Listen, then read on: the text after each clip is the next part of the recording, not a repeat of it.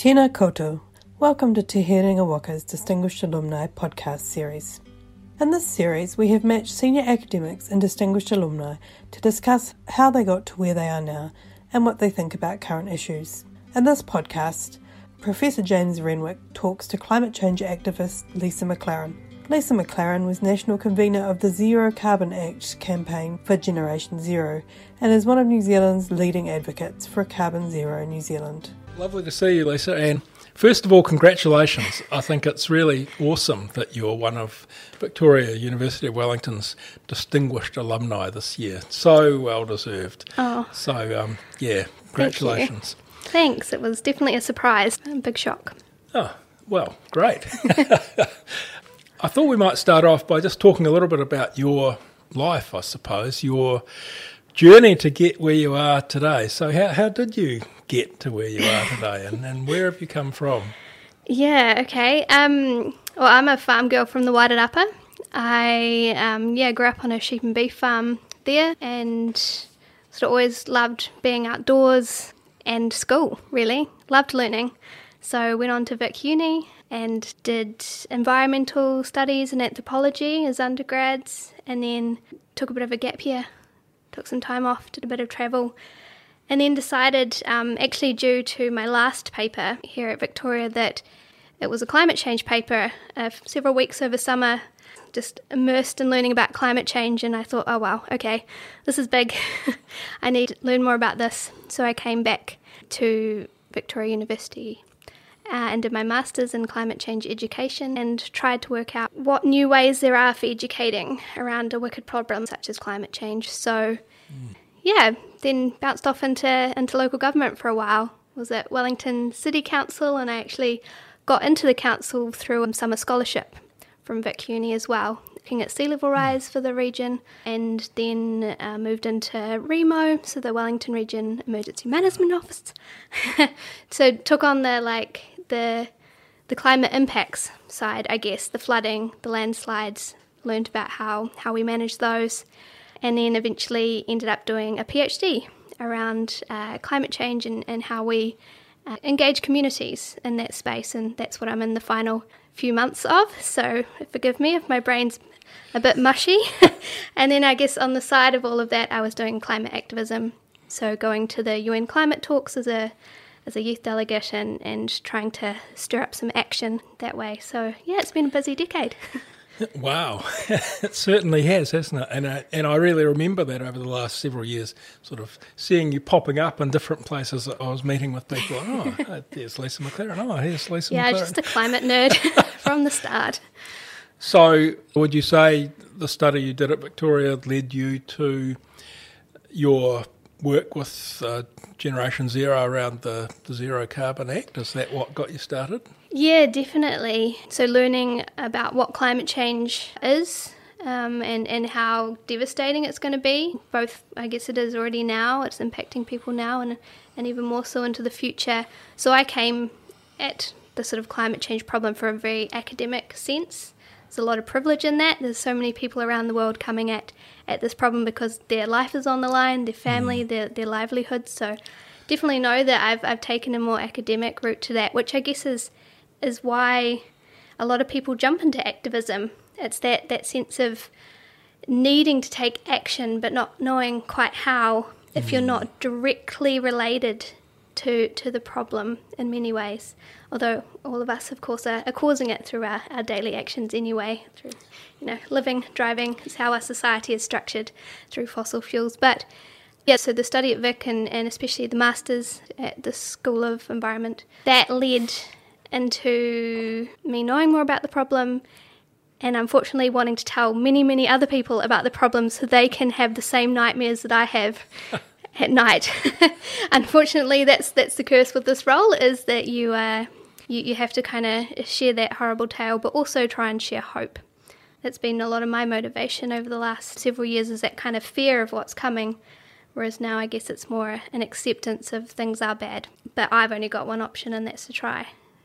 Exactly right. I think we could all say that, and it's true for everybody. We can try, we can do whatever we can. And the work you did with Generation Zero obviously was really successful. We have an actual piece of legislation, the Zero Carbon Act now. And a climate commission. Yes, indeed, which is doing great work, of course. So it's really amazing. Mm. And I think NGOs have had a major role in the conversation the last few years. Yeah. I was wondering, I mean, I think Generation Zero has been really effective. Do you see that continuing into the future, or what do you think the actions or activism of a group like Generation Zero will look like over the next decade or so? Yeah, it's a really interesting space at the moment. So I guess over the last 10 years or so, there have been many different groups working in the climate change space. And Generation Zero is a group of young people who work more in the policy space. They have that sort of policy niche, and there are lots of others doing various types of activism, the more picket line sort of protesting styles, and then other community-based organising. So I think the space is getting busier and busier as more people are working out that this is a real problem and trying to fix it. A lot of community-based groups are getting mobilised around it. I think groups like Generation Zero, so we developed this blueprint for a law and then handed it to government and said, please do this. And we got to that point because we didn't really know what else to do. Continuous governments of any political side were failing on climate change and failing to reach the level of ambition that we thought they needed. So there was frustration, I guess, that kind of led us to that. And I think that sort of role of developing things will continue because, I mean, we're seeing it now. There's just so many different pieces of legislation or regulation that are coming out. There needs to be people looking at that and saying, is this going to get us where we need to go to? The same within the business sector. There are so many greenwashed or false solutions to this stuff that there needs to be people there saying, hang on a minute, sounds great, but actually you're going to do way more harm than good.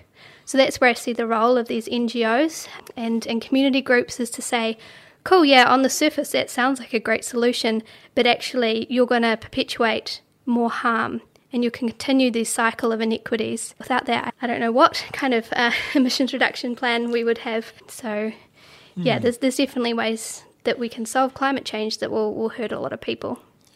Indeed, yeah, and the challenge, I think, is to tackle the problem in a way that doesn't hurt a lot of people, can actually reduce the inequalities we have at the moment, yeah, and taking a role of monitoring what's going on and, you know, how real the pledges and so on, the actions are is really important. So that sounds great. I think getting kind of being an interpreter often between government or local councils and the public because those organisations are often big. They might have big budget, but they're trying to reach a lot of people. So groups in that NGO space can actually connect in with their networks and interpret what these policies mean, like how they'll physically change the city or the road and what that will mean for the residents or communities in them. So I think that's another really important role, is that interpreter of science, interpreter of policy, and also helping those communities create their own vision of what that transition to a low-carbon economy or a no-carbon economy, what that will look like for them so they can have a say. Yeah, and that's really important. If communities don't have any ownership of what's proposed, it's not going to go anywhere, is it? So people have to take it on board and believe in what they're doing. It doesn't have to be absolutely everybody, but there's got to be... There needs to be a lot more climate change education, especially in our rural communities, moving back to the family farm in the last few years. There's a lot of misinformation out there, and I think that's where universities play a really key role, is teaching, especially our young people, but anyone that wants to go to university, that critical thinking. How do you take a piece of information and really dissect it and say, wait, hang on a minute, this YouTube video just told me this thing. Maybe I should think a little bit more about whether that's true or not. We're seeing that with the vaccine hesitancy, I guess, from many people. And we've seen that for decades with climate change. How do you teach people to think about where that information is coming from and why someone might be telling them that? And that's some of the key skills I learnt at Victoria. And it's something I think about quite a lot. How can this university, how can Victoria University of Wellington be a force for good in the community outside? And is that what you're saying, that it's about communicating with the public? Or I definitely think communicating with the public, communicating with people that that researchers are going out and talking to, engaging with, especially more practical types of research projects. But I guess preparing students for these problems that they're going to have to solve outside of academia, because the majority of students won't be staying within the system. There's just not enough jobs. So to me, it's allowing students to come alive within that academic process and to latch onto that really cool need for learning and to unpick problems that they can then apply outside. And if you do that really well as an institution, then our central government is going to look a lot different. So something you mentioned earlier, Lisa, all the roles you've had have been about communicating on climate change and to different audiences with different aspects. But you mentioned looking for different ways to communicate. And I know you've been involved in the Track Zero Trust, which is designed to bring the arts and the sciences together so that arts can tell the story of climate change. What's your view of the work of that trust? I, first of all, love Track Zero Trust. I have to tell you that as a fellow board member. But it's, to me, you can't just communicate with facts. I think some people really resonate with facts and give them a list or a spreadsheet to follow, and that's their thing, and that's fine. It's definitely not me. Numbers aren't my thing. I'm a social scientist with a very qualitative lens. But I think if you can connect through story, through images, photos, if you can connect with people's everyday lives with these issues, then they're more likely to relate to them. I think one of the issues that we've had with climate change and the spokes examples of that was polar bears. And that was a real thing around save the polar bears, the Arctic's melting. And legit, sure, but it's not something that the everyday Kiwi on the street is going to relate to in a really genuine way, unless they're a super animal lover, in which case that's great. But it's trying to find creative ways of connecting those people in whatever community or group they're part of to the issue. So to me, music, poetry, those things that really tug on your heartstrings are the things that can inspire action, more so than me being handed, no offence, the latest IPCC findings of science. And it's incredibly important because that's the basis for the story. That's the reason that the countries around the world are meeting every year at things like COP, that they haven't given up, is because we have that science basis. But that science basis means nothing to people on the street who think that the greenhouse effect is literally about greenhouses. Like, this is, it's real. They literally think it's about greenhouses because they have no idea. And I can't count the conversations I have had around, well, just think of the earth being wrapped in a blanket and that's like a greenhouse and, you know, that sort of thing. But we forget, especially when we're working in a space for a while, that all the stuff we talk about goes straight over the head of most people. And I'm like that with other types of science and engineering. When I go to engineering conferences, a lot of it goes over my head, so I get it. But art is a place where a lot of people can meet because it's acronym neutral and it's technical speak neutral. It's this place where you can just come as a human being and absorb something in a way that, again, it goes to your heart rather than whatever you're trying to do in your brain to make it sit within your field. So, yeah, that's why I really love the fact that there are groups that are looking at the artistic comms side. You have to connect with so many different communities too. The art is one that can span different communities, or alternatively, it can actually really target a community from within their own artistic people and tell their story in their way. Right. And I think that's especially important for frontline communities who are impacted first and worst by this stuff. Is same with Indigenous communities. We're seeing a lot of that starting to get more airtime now, which is great because they've been here from the start of this fight. Wow, fantastic answer. So you've had quite a career already studying here, and you've been out into central and local government, and then back at university doing a PhD. All, I guess, with the theme of your action on climate change as well as the activism and so on. So what motivates all this? What motivates you? What gets you out of bed in the morning? Well, my dog, because at 6:30 a.m. it is wake-up time. So I don't have a choice, but I think it changes on the day. Some days, as I mentioned earlier, it's that like fear of what's going to happen. I've often talked about the last few years of if I have kids, I'm early 30s now, so it's, you know, it's on the brain, is if I have kids, what have I done to help? Because the challenges they face are so, so different to previous generations. And every generation has had their thing, many things. If you're from an Indigenous culture, you've had even more cultural and structural oppression. So my kids will be okay, but I want to know that I have done as much as I can for them and all their peers. So that's definitely one motivation. I talk to a lot of grandparents and grandparents that never saw themselves getting into activism, and that's their way in, is their grandkids. Trying to talk to them like, yes, you were part of the system, but that's okay.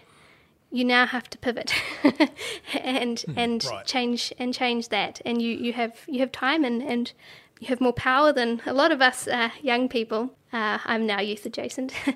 I guess so. That's a main driver. But personally, I don't know how you can learn about it and then not want to change it. I've always, over the last few years thought, okay, I'll do a few years in the climate space and then I'll go on and do the other things I wanted to do. So be a diplomat or whatever. It was on my horizon before I went, when I went to my first negotiations in Poland, actually, the first COP, is I wanted to go there and be a negotiator. And then I saw how rigged the system was and I was like, nope. So I think fear but hope. I see the young people coming through who are so much more clued up than I am, so much more clued up around climate justice, social justice issues. They just think differently about the world and they don't have many of the same prejudices and other things that are deeply embedded in even my generation and ones prior. And so they give me a lot of hope. The Gretas of the world, but also we have so many young people here who are willing to really put a line in the sand and say, okay, the country has been part of this problem, but we don't have to be going forward. Yeah, you must have met an awful lot of interesting people in the course of all the things you've done in the last decade and more.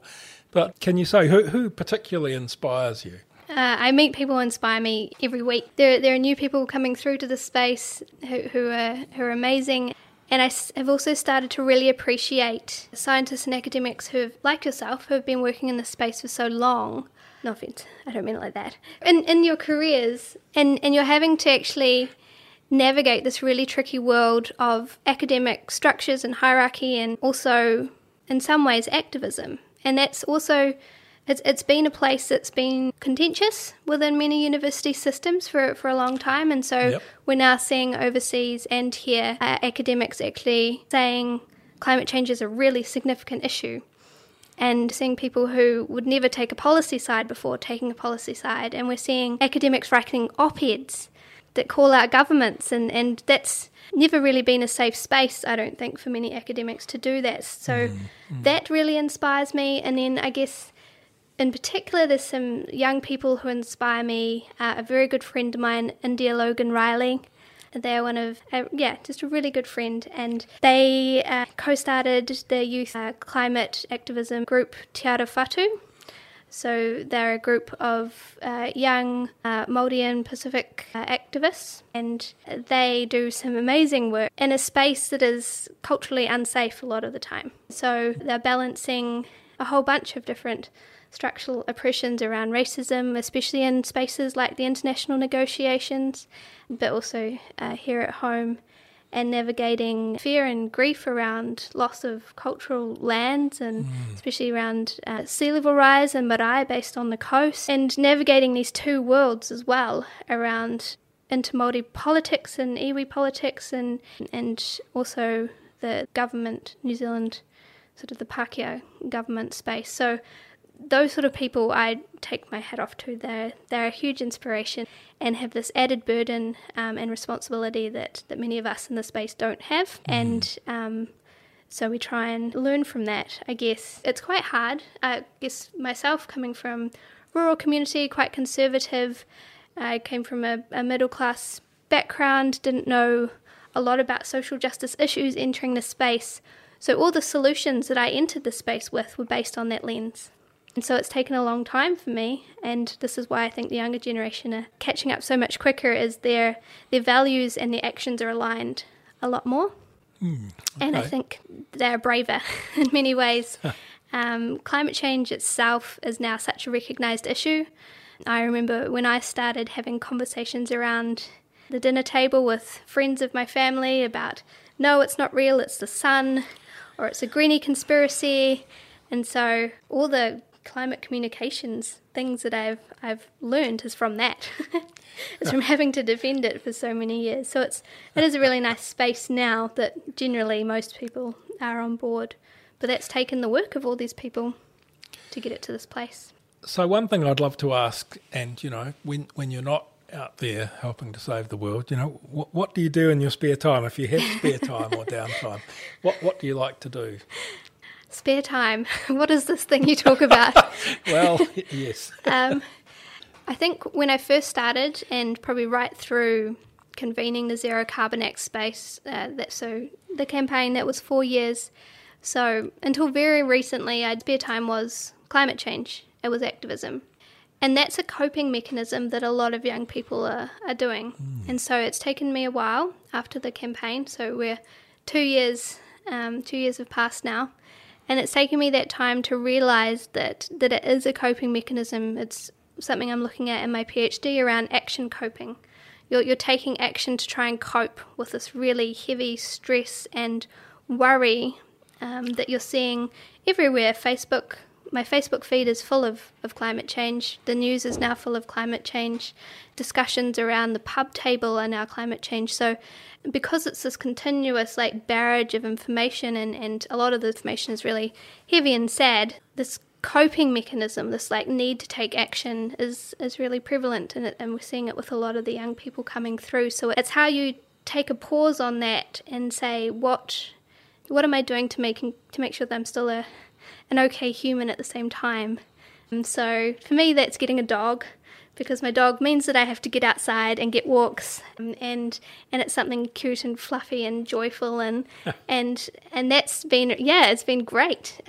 Meditation, another thing I've had to do to start kind of processing this stuff. But yeah, all the hobbies that I had pre-climate change kind of went out the window, and that's been 2 years of trying to claw some of that back and make it habit again. But I'm definitely not alone. If you talk to a lot of young people that are in this space, it does consume you, because you're literally talking about the fate of billions of people, and that feels like a pressure. Yes, and rightly so. But so that's my next thing, is how do we get young people working in the space that doesn't continuously burn them out?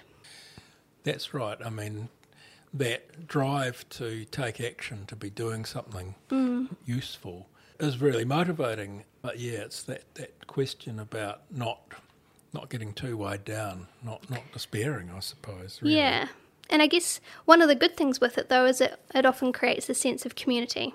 So groups, some of the youth climate groups, it does create a space where people can talk about this stuff, and they can share their problems and share their worries, and you're doing a collective action of sorts. So our Zero Carbon Act campaign was a collective action to try and pass this climate law, and that sense of community that came from that is really inspiring and addictive, and you want to be part of it and keeps you going. So there's definitely benefits, but it's realising that this problem isn't going away.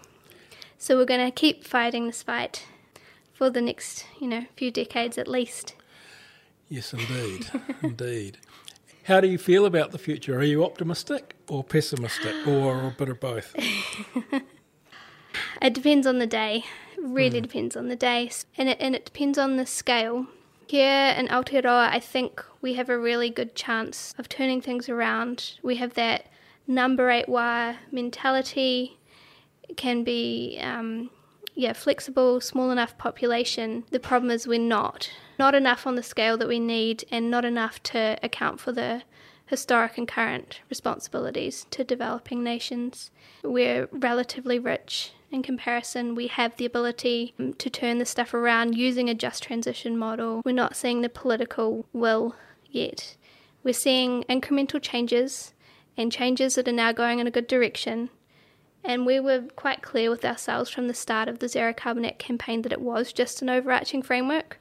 And it was one that, if anything could get cross-party support, which it did end up doing, it would be that, because it's very non-political. It's just saying we have to reduce our emissions, and this is how much by. It's not saying the underlying policies, which is some of the work that you are now tackling. But I'm sure we can do it. It's, are we doing it fast enough, and are we doing it in a way that's helping the rest of the world as well? I don't think we can just reduce our emissions to the basic level that we need to do and then call it a win. And I mean that of all developed countries. Yes. Our lifestyles are built on this fossil fuel related industry, and we need to wean ourselves off it, essentially. We certainly do. And that's hard. That's a hard sell for people who have got this lifestyle, and especially those who have come here seeking this lifestyle as well. Then turning around and saying, actually, you know, this Kiwi dream you're after, we're going to have to dial that back. So it's trying to find a way to make this future palatable. Yes. And to sell it in a way that doesn't mean that we're going back in time. It's just a new normal for the future. And we've seen that with COVID. We've very quickly fallen into a new normal. Might feel very strange, but it's definitely cut my carbon miles. And in the ways I interact with friends and family. So we've seen that we can do stuff quickly if we want to, and if there is a significant enough driver. A pandemic was enough for people to get on board with that, but somehow climate change isn't. And so it's how, and one of those is significantly more scary to me because of its, you know, the impacts it'll have for millennia. So I'm hopeful, but I think it's going to be a challenge. And then, of course, all this stuff is based on my values, and people with other values have a very different view on this. So for me, it's how do I convince them that their values are actually going to be hurtful to people, and for them it's convincing me that I'm just a radical greenie and I don't know anything about business. So no. So in summary, I'm hopeful, quietly hopeful.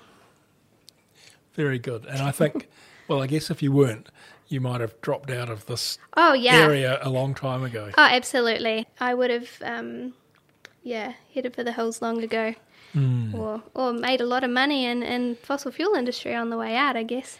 Yeah. You've got to joke about this stuff, otherwise it's so depressing. It is. We've built this amazing, in developed countries, this quality of life, you might say, or technological civilization, which has all sorts of incredibly good things about it. Mm-hmm. Just unfortunate that there's this side effect that burning all of this fossil fuel that powers everything changes the climate. If it didn't do that, it wouldn't be a problem. And we'd want to be getting everyone up to the same standard of living and reducing diseases and reducing poverty. And we want to be able to do this transition in a way that doesn't wipe out all those gains. Exactly, yeah. We can't expect people to do this in a way that's going to harm their communities. Right. So it's finding that balance between, do you really need all that stuff you just bought at the warehouse that's made of fossil fuels versus like, I'm sorry, but your entire community's income needs to be cut. Like, there's different scales to this. Yeah. It's all relative. And I know that global emissions of greenhouse gases have roughly doubled since roughly 1990, in the last 30-odd years. So if we wanted to halve emissions, we'd be going back to living the way we did in the late 1980s, which wasn't exactly everyone in a cave. It was, as I remember, it was fairly civilised, actually. Well, that's good. And that's when I was born, late 80s. Right, so our generation doesn't know, well, my generation, millennials, I guess, and younger, we don't know any different, and that's another hard sell, as we've grown up within this capitalistic, individualized economy where you try and you be the best and you make the most money and you make the most profit.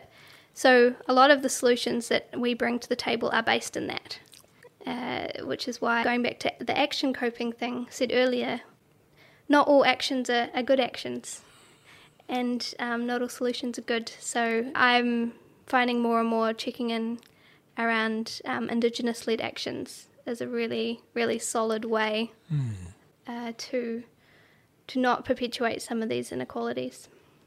Indeed. Thanks, Lisa, for your time today. It was a really interesting discussion. To stay up to date with our latest podcasts, subscribe using your preferred podcast provider. Thank you to Te Koki School of Music alumni Stephen Patton and Kenyon Shanky for the use of their music. From Te Herenga Waka, Victoria University of Wellington, haere rā.